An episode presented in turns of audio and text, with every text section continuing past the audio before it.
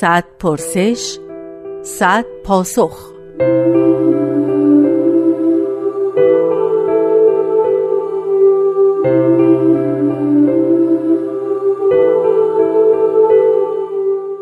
پرسش اول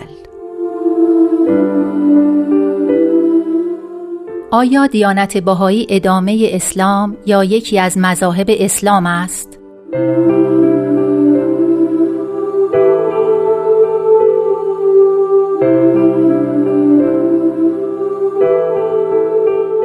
سلام.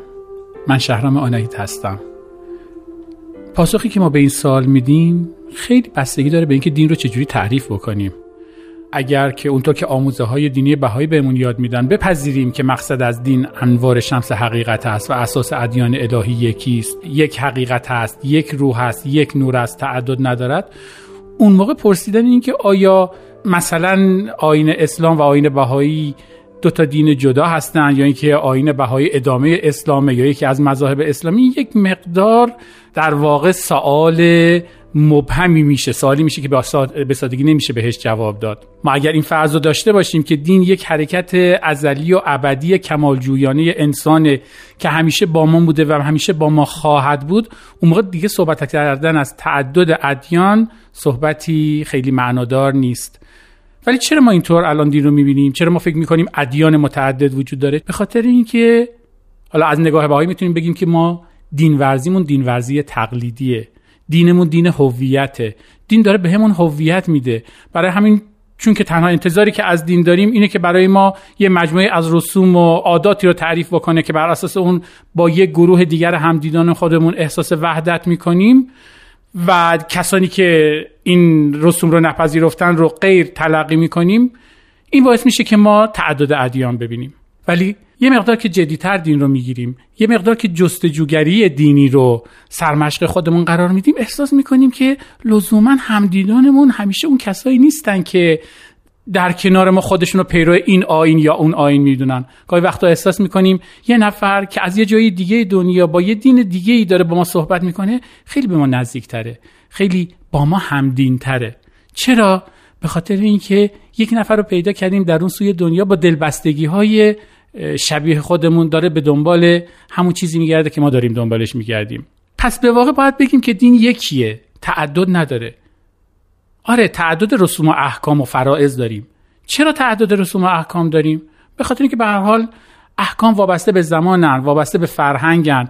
ما توی دل یه فرهنگ دینی شکل می‌گیره. بر اساس شرایط اون زمان بر اساس شرایط فرهنگ زمان ظهور یه سری احکام رو بهمون آموزش میده. خود اهل دین هم می‌دونن که همه احکام دینیشون همیشه قابل اجرا نیست.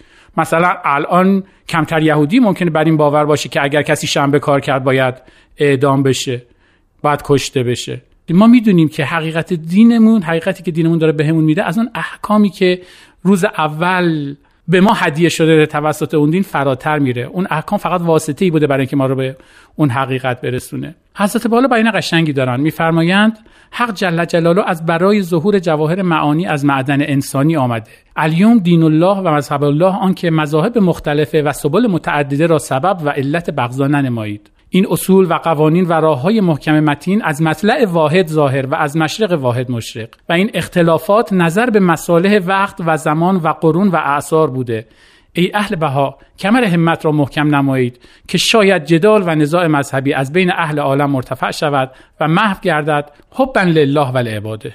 پس من به عنوان یه بهای اولین وظیفه همینه که این تعدد و تکسر ادیان رو مقدمه یک حرکت جمعی به سمت وحدتی بدونم که ما را از این عادات و رسوم و احکام ظاهریمون فراتر می‌بره و به سمت مقصد متعالیمون که وحدت عالم انسانی هست نزدیک می‌کنه. پس حالا اگه بخوام به اون سوال جواب بدم اسلام و آین بهایی که آیا ادامه همدیگه هستن یا از همدیگه جدا؟ باید بگم که خیلی خلاصه.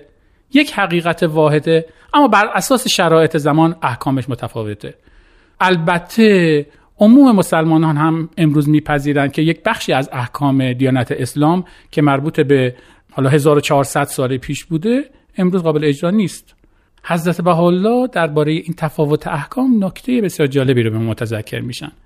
میفرمایند بسا از مظاهر الهیه. اینجا منظور از مظاهر الهیه پیامبران خداست. بسا از مظاهر الهیه که آمدند و تایید احکام قبل فرمودند و مجرا داشتند و ثابت نمودند چه که حکم مظهر قبل به عینه حکم مظهر بعد است که از قبل ناظر شده. الیوم اگر نفسی فرق گذارد و ما بین احکام الهی و مظاهر عز سمدانی فصل مشاهده نماید از توحید خارج بوده و خواهد بود. من تا زمانی که فراموش نکنم که احکامی که در زمان حضرت محمد نازل شده بنا به شرایط آن روز بوده و احکامی که امروز ما به عنوان بهایی بهش باور داریم بنا به شرایط حالا زمان ظهور که میشه قرن ایران قرن 19 هم نمی‌تونم این حقیقت واحدی که در پس همه این ادیان داره به سوی ما میدرخشه رو درک کنم و باش رابطه برقرار کنم.